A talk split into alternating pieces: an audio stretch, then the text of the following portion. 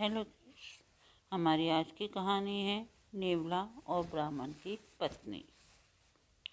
बहुत समय पहले एक गाँव में देवव्रत नाम का एक ब्राह्मण अपनी पत्नी देववधु के साथ रहता था।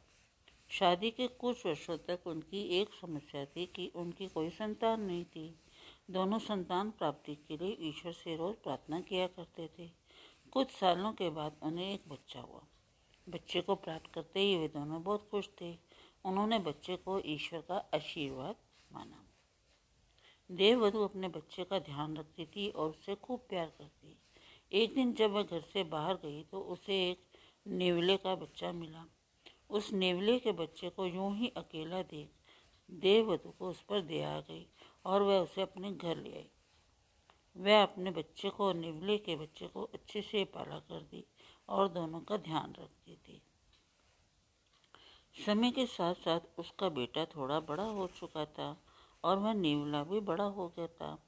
वह नेवला और उसका बच्चा आपस में खेला करते थे। एक दिन ब्राह्मण की पत्नी अपने बेटे को पालने में रखकर बाहर चली गई। जब वह बाहर थी, तब एक शाम उसके घर आया।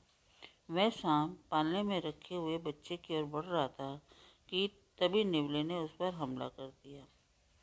दोनों के बीच लंबे समय तक लड़ाई हुई। और फिर अंत में नेवले ने उस शाम को मार दिया। इस तरह से नेवले ने बच्चे की जान बचाई। कुछ समय बाद देववधु जब अपने घर वापस आई तब उसने देखा कि नेवले के मुँह पर खून लगा था। नेवले के मुँह में खून देखकर वह डर गई और उसके दिमाग में पहला ख्याल ये आया कि नेवले ने उसके बच्चे को मार दिया। इसी ख्याल के चलते देववधु ने नेवले को डंडे से पीट पीट कर मार दिया। नेवले को मारने के बाद जब वह अंदर गई तो उसने देखा कि पालने में उसका बेटा सही सलामत सो रहा था और पास में ही एक मुर्दा सांप पड़ा हुआ था।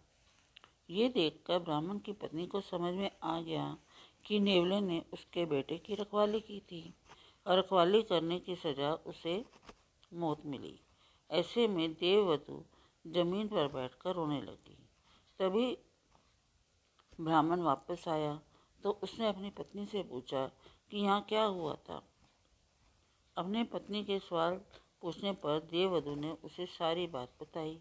देववधु ने यह भी बताया कि उसे पछतावा हो रहा है। ऐसे में उसके पति ने देववधु से कहा कि तुमने बच्चे को अकेला छोड़ा था। इस बात की तुम्हें सजा मिल रही थैंक you.